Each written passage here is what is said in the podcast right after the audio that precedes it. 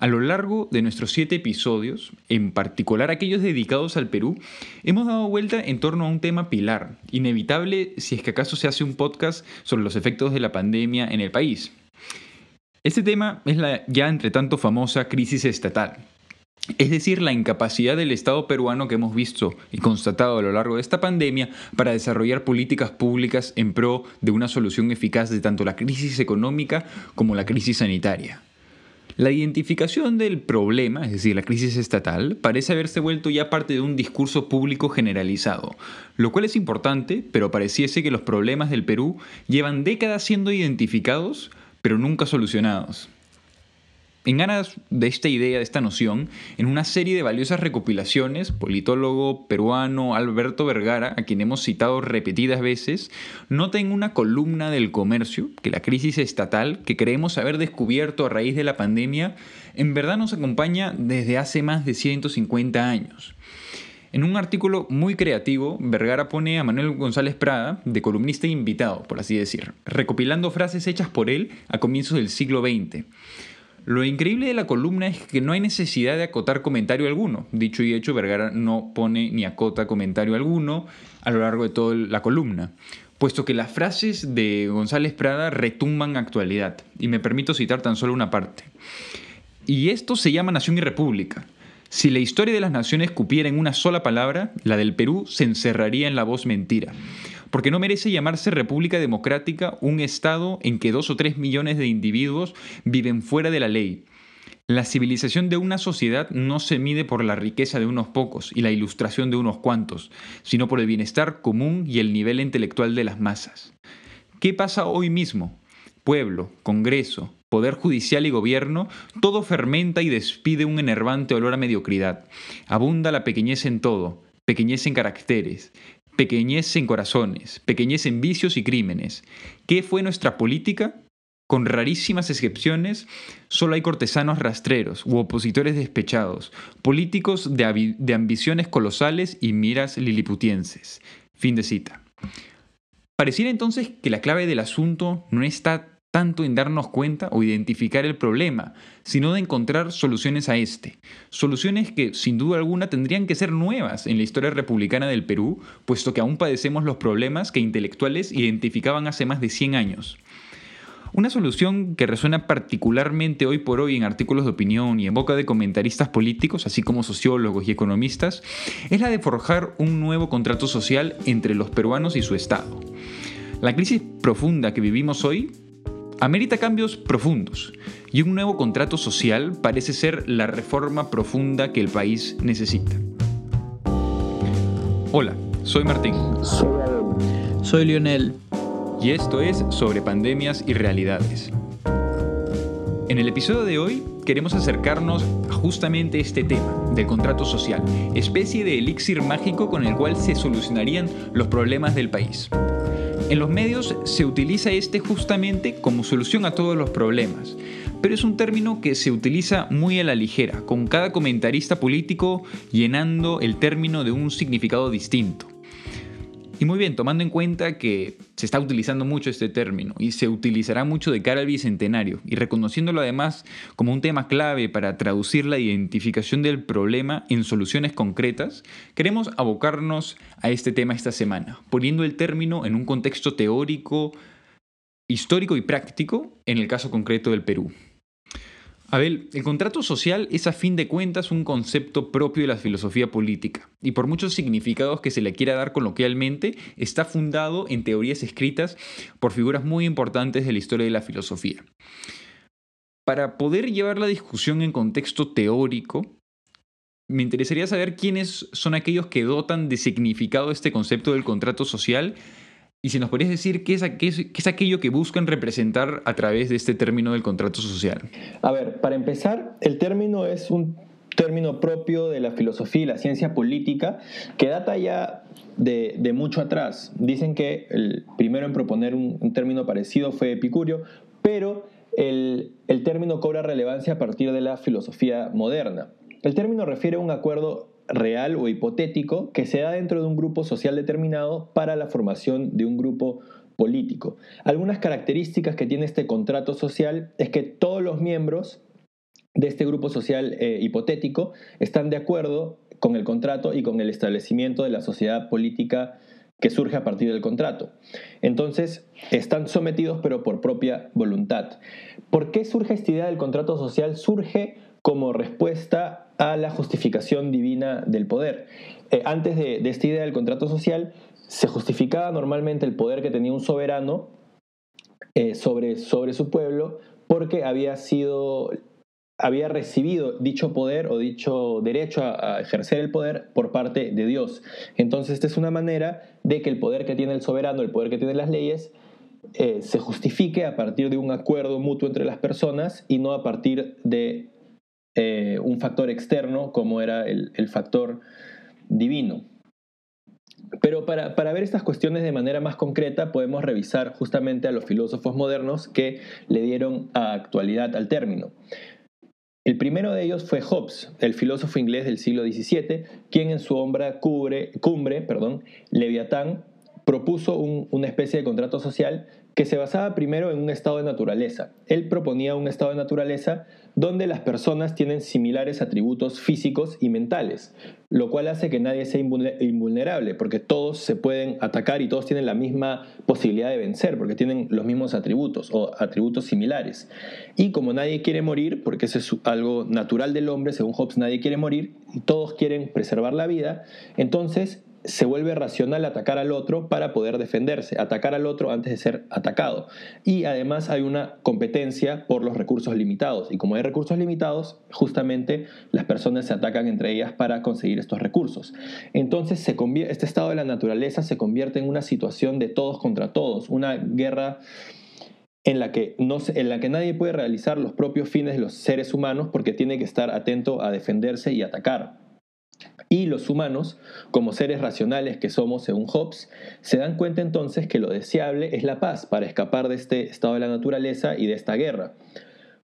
Por ende, ellos llegan a un acuerdo en el que todos renuncian a sus propios derechos y a su soberanía y se lo dan a un soberano cuya responsabilidad es asegurar la paz interna, la paz entre todos y que se acabe el estado de guerra de todos contra todos.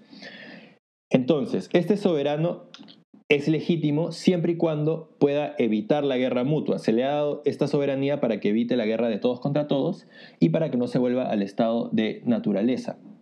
Y ya que, ya que todos han renunciado a sus derechos y a su soberanía, nadie tiene derecho a rebelarse, porque si alguien se revela estaría disminuyendo el poder del soberano y justamente la paz se justifica o se basa en que el soberano tenga este poder casi ilimitado, mejor dicho, ilimitado.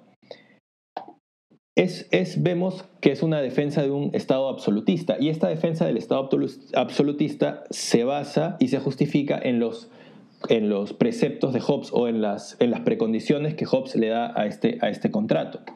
Pero podemos ver otro ejemplo, que es el de John Locke, que en su obra más importante, Dos ensayos sobre el gobierno civil, propone un estado de libertad. Es, o sea, un estado de la naturaleza que es un estado de libertad. Es un estado de la naturaleza bastante distinto que el de Hobbes.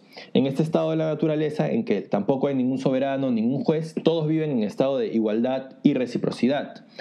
Nadie atenta contra sí mismo ni contra el otro, porque se basa en una visión bastante cristiana, en la que Dios es el dueño de nuestro cuerpo y por eso no podemos atentar contra nuestro cuerpo ni contra el cuerpo de los demás.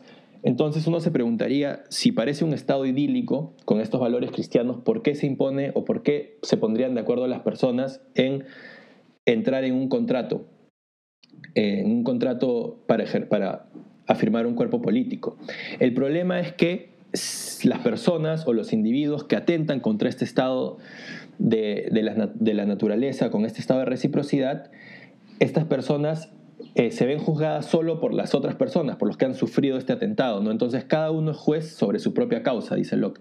No hay nadie que pueda imponer justicia y para eso es que se debe imponer, o mejor dicho, no imponer, sino se debe llegar a un acuerdo para establecer un Estado que pueda ser juez y pueda asegurar los derechos de las personas, que los derechos para Locke son el derecho a la vida, la libertad, la igualdad y la propiedad.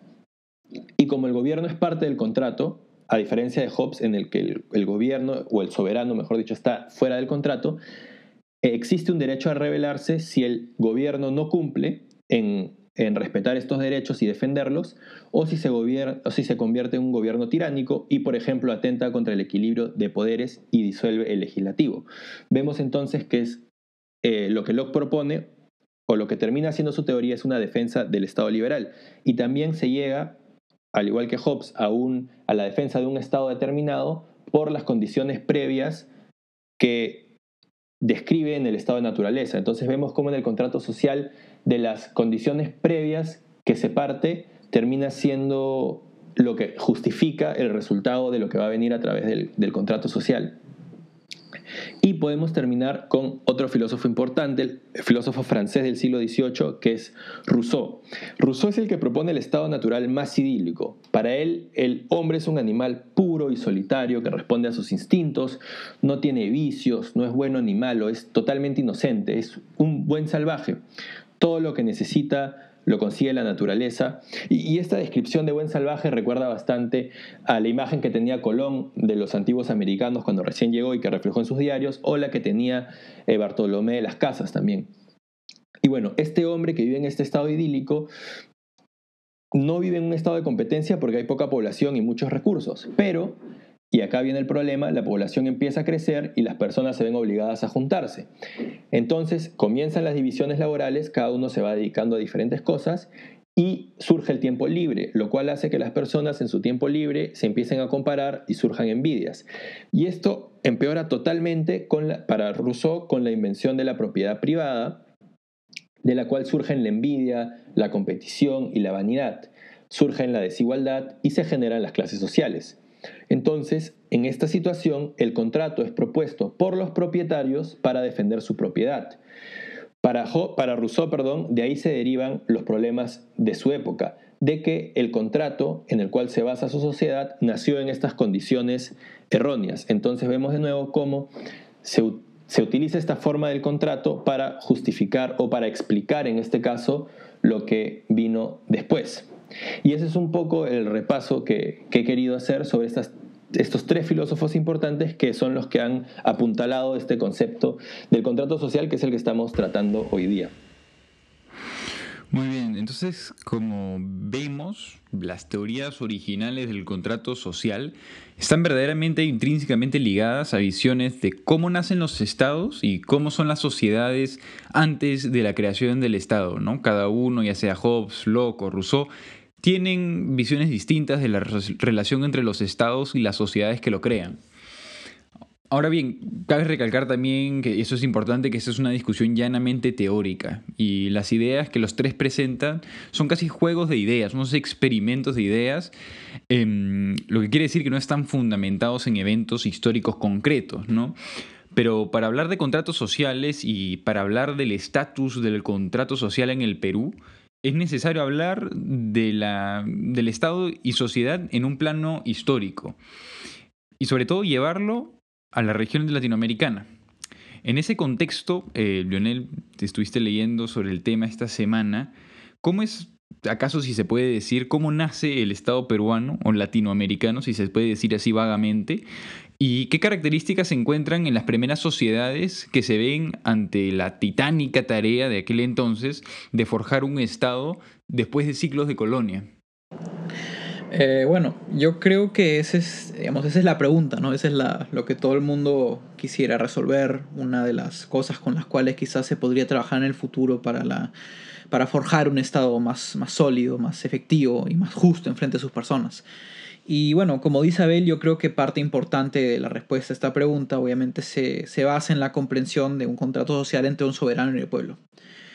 Y bueno, en el caso latinoamericano yo creo que es evidente que hay que empezar por la historia, como mencionabas tú, Martín, y es evidente que el primer establecimiento de una república o de los países latinoamericanos se dio a raíz de la independencia de España, la independencia de las colonias y la subsiguiente organización y división entre países, que tomó un tiempo, es verdad, pero que finalmente se dio.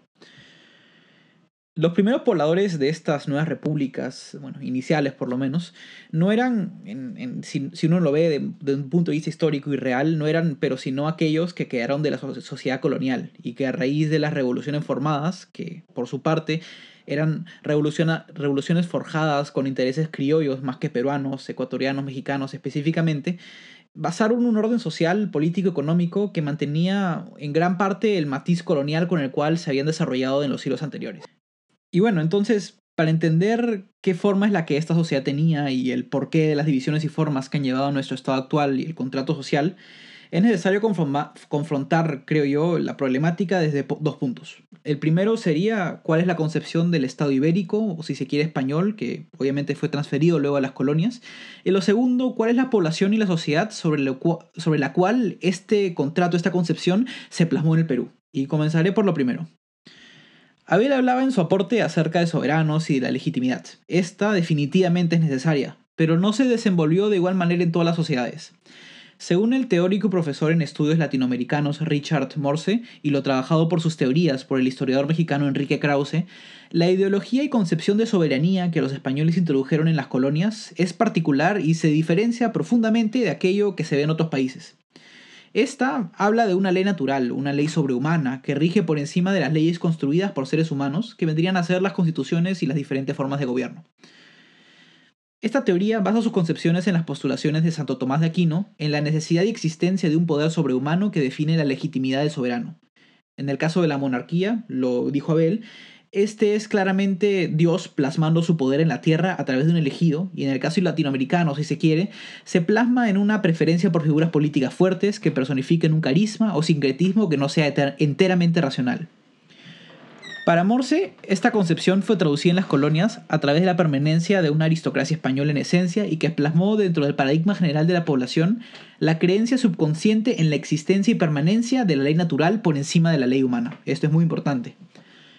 Dentro de las muchas conclusiones que estas concepciones pueden traer, se pueden tomar quizás cuatro que creo yo se adecuan extremadamente bien dentro de lo que vendría a ser el contexto peruano. Parafraseando Krause, se puede decir que debido a que no forman parte de la ley natural, existe un desprecio por las leyes escritas. No comprendemos los peruanos y los latinos a estas últimas como leyes formales, sino que casi como recomendaciones que no todos respetan o que no todos deben de respetar. Asimismo, tenemos una mayor tolerancia con la ilegalidad, que se puede comprender por nuestra creencia cultural en la ley natural, que en sí no plasma reglas en frente de esta, y hace que la ilegalidad se vea como algo que se podría decir que es natural. También persiste en nuestros países el carisma en líderes, como mencionaba. Bajo esta concepción, un gobierno o líder no tiene que tener ideología, sino un sentido profundo de urgencia moral que a menudo encarna en dirigentes carismáticos con un atractivo psicocultural. Y por todo esto quizás se puede entender que nuestra, en nuestra creencia en la necesidad de un centralismo y de una figura de líder fuerte. Como el monarca español, nuestros líderes son el centro de absolutamente todo. Pues con esto se entiende entonces a nuestros líderes populistas y el desdén hacia las elecciones porque son la personificación de la ley escrita pero no natural. Y es por eso que nuestras sociedades toman en cierta manera la forma que toman, porque tenemos un sincretismo y una creencia cultural diferente a lo que podría ser la de otros países. Creemos en una naturaleza que existe por encima de aquello que los hombres erigen y que existe por encima de las constituciones y formas de gobierno que tenemos. Muy bien, entonces eso por el lado del Estado, que viene a ser una parte que firma, si se puede decir así, el contrato social. El otro lado de la moneda, el otro lado del contrato es la sociedad. Eh, ¿Qué nos puedes decir respecto, respecto a este otro lado en el contexto eh, peruano y latinoamericano también? Eh, sí, bueno, es en ese sentido lo segundo que mencionaba o lo que quería mencionar. si hablamos específicamente del caso peruano y creo que digamos, esta generalidad se puede traspasar un poco, si es que no bastante bien, a otros países latinoamericanos, eh, el Perú tiene una población cuyo origen está compuesto por la población que emergió de la colonia, como mencionaba. La convivencia entre sus diferentes poblaciones ha sido todo menos pacífica y justa, eso es evidente. Inicialmente, con la permanencia de la esclavitud, los esclavos no eran ciudadanos, con formas de trabajo cuasi esclavistas, como la mita minera en los Andes, el yanaconazgo en el latifundio y el gamonalismo mismo, a las poblaciones indígenas se las postró en lo profundo la división social. Algo similar pasó con los inmigrantes asiáticos. Y hoy por hoy vemos también la lucha por el reconocimiento de los derechos y valor de las poblaciones femeninas, así como de otras minorías como la comunidad LGTBQ. Para continuar con el análisis ahora me concentraré en la realidad indígena del Perú, debido a que creo yo representa un caso que resume las grandes diferencias y luchas en el Perú entre diferentes grupos poblacionales. Y porque el efecto del desarrollo de estas relaciones redefinió los rasgos de nuestro contrato social desde el establecimiento de nuestra república. En su libro Siete ensayos de interpretación de la realidad peruana, José Carlos Mariátegui analiza en 1928 diferentes ámbitos de aquello que constituía la realidad peruana en su época. Dentro de estos hay tres que creo yo y seguramente vendrán a ser útiles que, representan, que se representan buenos para el análisis que estamos haciendo nosotros acá. Y estos tres ensayos son los primeros tres, el esquema de la evolución económica, el problema del indio y el problema de la tierra. En estos, Mariátegui describe cómo buena parte del, del, panorama económico se veía dominado por la persistencia de grandes latifundios que, en principio y según él describe, funcionaban como un dominio feudal de la, EPA, de la Edad Media en Europa. Es decir, existía un gamonal, un latifundista, que por herencia en su momento poseía una capital en forma de tierras y que vivía de él, pero que no invertía en él y que tampoco lo trabajaba. Lo trabajaban la población indígena que él acarreaba y que lograba hacer trabajar en, en sus dominios, pero a la cual no remuneraba cercanamente algo que se podría considerar correcto. Esta tradición traída desde España, argumenta Mariátegui, permitió un desarrollo económico muy limitado, que solo pudo ser llevado en adelante por industrias puramente extractivas. Esto lo vemos hasta hoy en día, es por eso que quizás se podría entender la importancia de la industria minera extractiva en nuestro país, pero también lo ha sido real y verdadero en la historia que tenemos. O sea, antes, de la, antes en la colonia la minería era sumamente importante, antes de la guerra con Chile lo era el salitre, después la minería nuevamente, de ahí el caucho y así ha ido evolucionando de manera que es claro que nuestra economía siempre se ha basado en el extractivismo. Lo que para Mariátegui prima entonces es una cultura económica basada en privilegios y herencias, muy por encima de una basada en innovación y desarrollo capitalista. Decía que por tradición española, y cito, el capitalista o mejor el propietario criollo tiene el concepto de la renta antes de que la producción. Eh, concluyo con la cita, y que, cito de nuevo, en el Perú, contra el sentido de la emancipación republicana se ha encargado el espíritu del feudo, antítesis y negación del espíritu del burgo, la creación de una economía capitalista. Fin de la cita. Para él, este sistema económico colonial empujaba al Perú a tener un orden social y político de extremos privilegios en frente de un solo grupo y muy pocos en frente del resto. El contrato social entonces se basa en su base en un sistema de origen colonial con profundas diferencias entre grupos sociales. Es claro que hoy por hoy el sistema feudal del latifundio no sigue en pie y que el capital tiene una distribución muy diferente. Buena parte de esto se le, puede atribuir, se le puede atribuir a la reforma agraria de Velasco, pero el conflicto poblacional por la tierra fue traducido en una desigualdad actual en términos de capital e ingreso, que si bien no es un reflejo perfecto de la sociedad colonial, sustrae sus bases de esta, y esto es, creo yo, muy importante. Muy bien, entonces hemos visto ambos lados del contrato social, le hemos visto un poco la argumentación del, cómo nace el Estado y también cómo son las características de la sociedad peruana. Eh, y bueno, pasan entonces casi 200 años y llegamos al 2020 con los problemas de la pandemia que tanto hemos estado hablando en episodios anteriores y de los cuales es imposible escapar hoy por hoy en las noticias.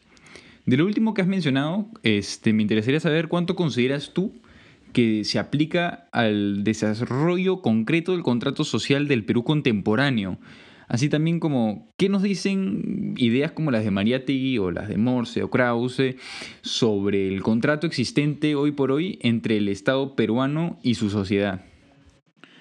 Eh, bueno, yo creo que como dices han pasado casi 200 años y si bien han habido muchos cambios, la sociedad actual es muy diferente a aquella que emergió de la colonia, hay cosas que hay que, que hay que analizar y comprender desde un punto de vista histórico. Y bueno, bajo lo presentado creo yo que es difícil imaginarse un contrato social que se desenvuelva en sus valores y en el efecto que tenga, de manera que se logre un estado de bienestar al estilo occidental, que creo es aquello que muchas personas, y me incluyo dentro de ellas, quisiera tener en nuestro país. Este, que, al cual quisiéramos llegar quizás, necesita por su lado definitivamente del desarrollo económico que la exportación de materias primas puede tener. No queremos negar que la minería actualmente en nuestro país es sumamente importante pero necesita definitivamente también de una economía sana, una que tenga una libre competencia y que a través de los frutos de esta se aseguren inversiones estatales en las personas, en la educación, en la salud y en demás. Lo que se tiene en el Perú hoy en día es profundamente diferente. Se ha llegado a algo similar a lo que el académico constitucionalista argentino Juan Vicente Sola llama un sistema corporativista, con el cual él define a muchos de los países de América del Sur.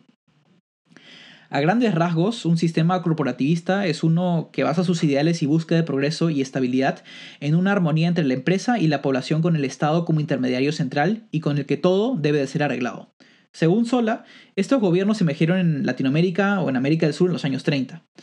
Y la armonía a la cual aspiran es una en la cual la competencia económica y el pluralismo político se dejan de lado en pro del mantenimiento de los sectores y empresas existentes para que el status quo resuelva los problemas en directa conversación con el Estado y las uniones de trabajadores, logrando así una unidad al resolver problemas sin que se tenga en ningún momento el riesgo de temerle al cambio.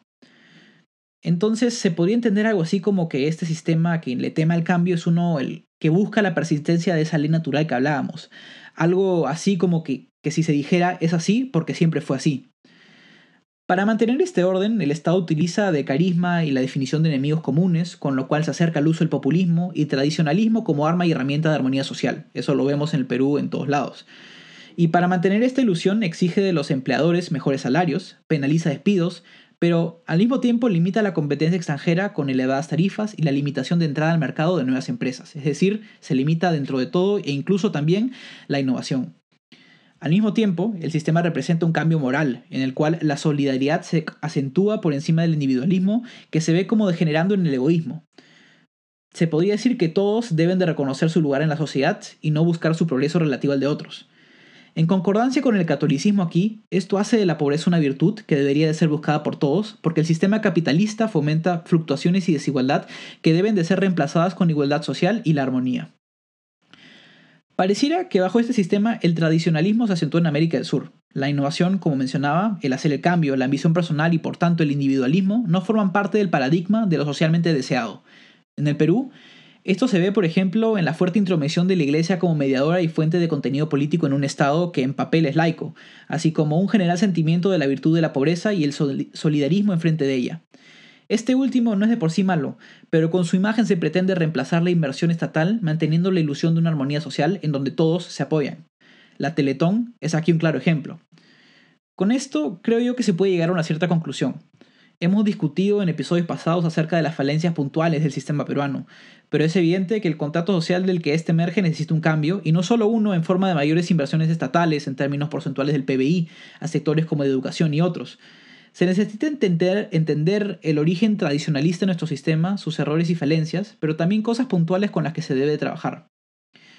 Es necesario establecer un sistema político que permita estos cambios institucionales y aquellos que necesita la población pero por encima de las teorías, dice mucho de nuestro país que previo a la pandemia actual y por la cual estamos sufriendo en gran parte, el 70% de la fuerza laboral no fuera formal, que el 70% de esta solamente tenga como relación con su estado el IGB, esto dice mucho, que tremenda proporción no se encuentra en relación alguna con su soberano y que se pretenda que una población en total desconexión con su gobierno reafirme cada cinco años en elecciones el contrato que, en su base, no vive de la creencia en el valor intrínseco de la democracia, sino en un tradicionalismo que por forma natural existe y que, bueno, pues se puede argumentar, al menos existe, nos gobierna y nos gobierna de forma paupérrima. Muy bien, entonces nos llevaste ahorita en tu idea final de regreso al 2020, al contexto de la pandemia en la cual nos encontramos hoy por hoy, y era un poco el objetivo al cual queríamos llegar con el episodio de ahora. Y nos queremos preguntar básicamente cuál es la solución entonces, ¿no? El contrato social, como lo hemos estado repitiendo, lo hemos puesto en contexto eh, teórico e histórico, y ahora tenemos que ponernos a pensar qué hacer con este famoso cambio de contrato social que tanto em, se considera como solución para, de acá al futuro. El contrato social no es nada tangible, este, es abstracto, es tácito, como lo dijimos, y no hay política pública que pueda cambiarlo. No, no hay una decisión del gobierno que pueda suceder para que de pronto cambiemos el contrato social, sino que es un cambio muy abstracto. Em, entonces la pregunta sería, ¿cómo se vería en términos prácticos, cómo se lo imaginan ustedes, cómo se imaginan ustedes que se vería en términos prácticos un cambio de contrato social entre el Estado y la sociedad peruana de acá en adelante? ¿Es acaso la respuesta una nueva constitución? Una nueva constitución es quizás, o una constitución es, un, algo como un contrato, lo más cercano a un contrato, no llega a ser exactamente un contrato social. Entonces, ¿es acaso quizás la respuesta una nueva constitución? ¿O acaso radica la solución en términos prácticos, en cambios concretos desde la realidad social?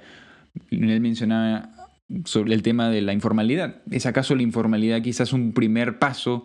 ¿Erradicar la informalidad sería acaso el primer paso en un cambio de contrato social? ¿Es algo, digamos, nos, nos orientamos acaso en el cambio en una nueva constitución o cambios concretos desde la realidad social? Me interesaría saber qué, qué opinan ustedes.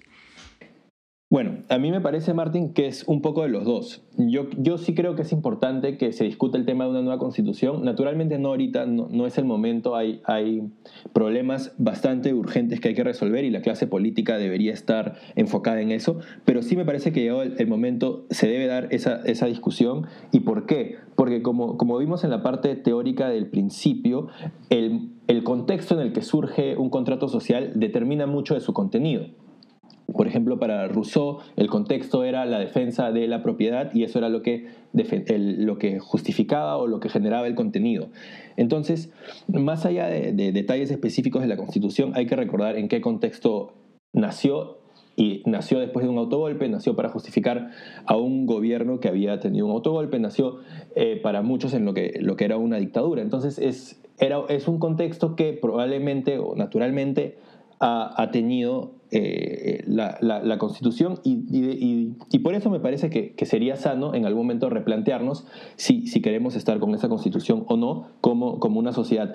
Y después también algo importante que decir es que también cada vez que hay, una problemática o, hay una búsqueda de nuevos consensos, no se trata tampoco siempre de patear el, patear el tablero y proponer una nueva Constitución, sino justamente para eso hay mecanismos de proponer adendas, enmiendas, pero sí me parecería que sería importante tener una Constitución que no haya nacido en un contexto tan complicado, digamos, o un contexto de, dictadura. Por otro lado, sí me parece importante, como tú dices, eh, establecer que, que, esta mejora del contrato social o replanteamiento no solo se da en una nueva constitución, sino en cuestiones, como tú las llamaste, quizá más, no sé si decirle prácticas, pero no, no tan relacionadas a la constitución, o sí, pero no de una forma tan, tan, tan concreta, eh, como fortalecer, por ejemplo, la representación política, eh, de los diversos grupos, el tema de la, de la bicameralidad sería, sería muy importante para que las personas se vean más representadas, para que tengan un, un acercamiento más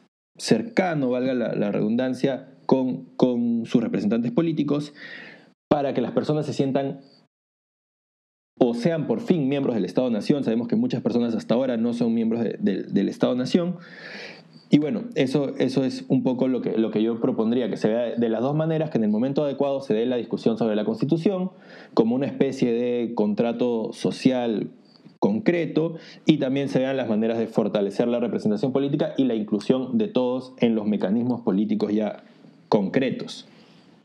Eh, bueno, sí, yo creo que, em, bueno, a ver, digamos, en, en teoría a mí me parece también que la el establecimiento de una nueva constitución respondería, creo yo, a la necesidad de una nueva generación, a la necesidad, si se quiere, de un nuevo Perú. Y que, bueno, el nuevo Perú, que es quizás el que tenemos ahora o aquel que emerja después del bicentenario, después de esta pandemia, en sí no va a ser el mismo que estuvo antes, ni tampoco aquel que persistió desde los años 90. Por ese lado yo sí puedo entender y creo que en cierta manera comparto, Abel, tu preocupación por la constitución que tenemos ahora. Al mismo tiempo, creo yo que un, un, contrato social, hemos dicho, es abstracto y que quizás lo más cercano a este es la constitución. Es, una constitución es algo que necesita de un debate muy amplio, un, espacios de debate claros, este, ideologías claras, gente que se pueda posicionar de un lado en defender unos intereses ideológicos más que personales.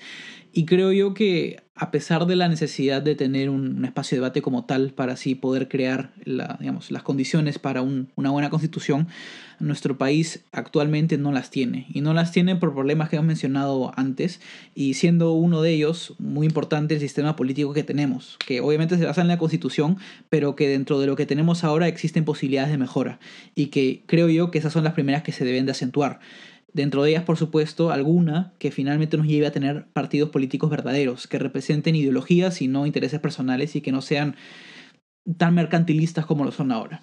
Creo que eso es algo importante que creo yo para mí primaría por encima o antes de la creación de una nueva constitución y por tanto del establecimiento más formal de un nuevo contrato social. Lo que yo creo que quizás se debería hacer en aras y en pro de este nuevo contrato social es este representar o replantear la confianza que tiene la población en el gobierno que tenemos, especialmente en el legislativo que tenemos, que creo que es algo que ah, que apuntala, que destruye desde su base el gobierno peruano, porque no existe la confianza en un, en un, en un, en un legislativo eficiente y por tanto se recae en la necesidad de tener un, un líder fuerte, un líder casi populista, que quizás no tenga malas intenciones en aquello que hace, pero que finalmente recae nuevamente en ese régimen plenipotenciario que se tenía como representábamos y hablábamos con las teorías que se tenían para el monarca español, que es algo que me parece algo muy peligroso, el recaer en ese populismo. Y es por eso que creo yo que las reformas que se deben dar previa a la existencia o la creación de una nueva constitución son aquellas que reafirmen la confianza de la población en el, en el Congreso y en el, en el digamos, en el gobierno en sí. Y por tanto, reformas como las cuales se plantearon en el referéndum del año pasado deberían de ser pasadas primero, para poder así crear un plano en el cual se pueda debatir de manera más abierta y de manera más congruente, para así y con esa capacidad poder crear la nueva constitución que represente de manera más tangible ese nuevo contrato social que creo yo se necesita. Y obviamente entra dentro de eso la inclusión de estas personas que están actualmente en la informalidad dentro de la formalidad, pero creo que es algo que va de la mano y que no se puede tratar de manera individual. Y es ahí donde creo, veo yo por lo menos el cambio necesario en aras y en pro de un nuevo contrato social. Sí, Opino, opino similar em, a, lo que, a, lo que, a lo que ambos han dicho, este, tanto por el lado de, de, la Constitución, que quizás es importante adecuarla en un contexto profundamente democrático, pero también es importante que existan las relaciones de confianza necesarias entre sociedad y el Estado. ¿no? No, no, no importa cuán buena sea una constitución si es que la sociedad, digamos, durante el proceso constituyente, si se puede decir así, no confía en su Estado. Y creo que ese es el momento que vivimos hoy por hoy. Entonces, creo yo que cambios en, en, respecto de la informalidad, en, en, burocracias efectivas, en partidos políticos verdaderamente representativos, eh, son uno de los pasos que quizás habría que tomar. Pero muy bien, sin querer extendernos demasiado, este es un tema complejo, ese fue el objetivo del, del, episodio de hoy, tocar un tema profundamente complejo que se menciona mucho y se habla mucho y ponerlo, como lo mencioné al comienzo, en, en un contexto histórico, teórico y práctico. Y eso es lo que hemos hecho ahorita al final, hemos hablado en términos prácticos. Muy bien, esto es el episodio de esta semana para sobre pandemias y realidades. Como siempre nos pueden seguir en Pandemias Reales en Twitter, pueden escribirnos a pandemias y punto realidades en Gmail para cualquier consulta. Y sin más que añadir, les agradecemos mucho su sintonía y nos vemos de acá en dos semanas. Muchas gracias.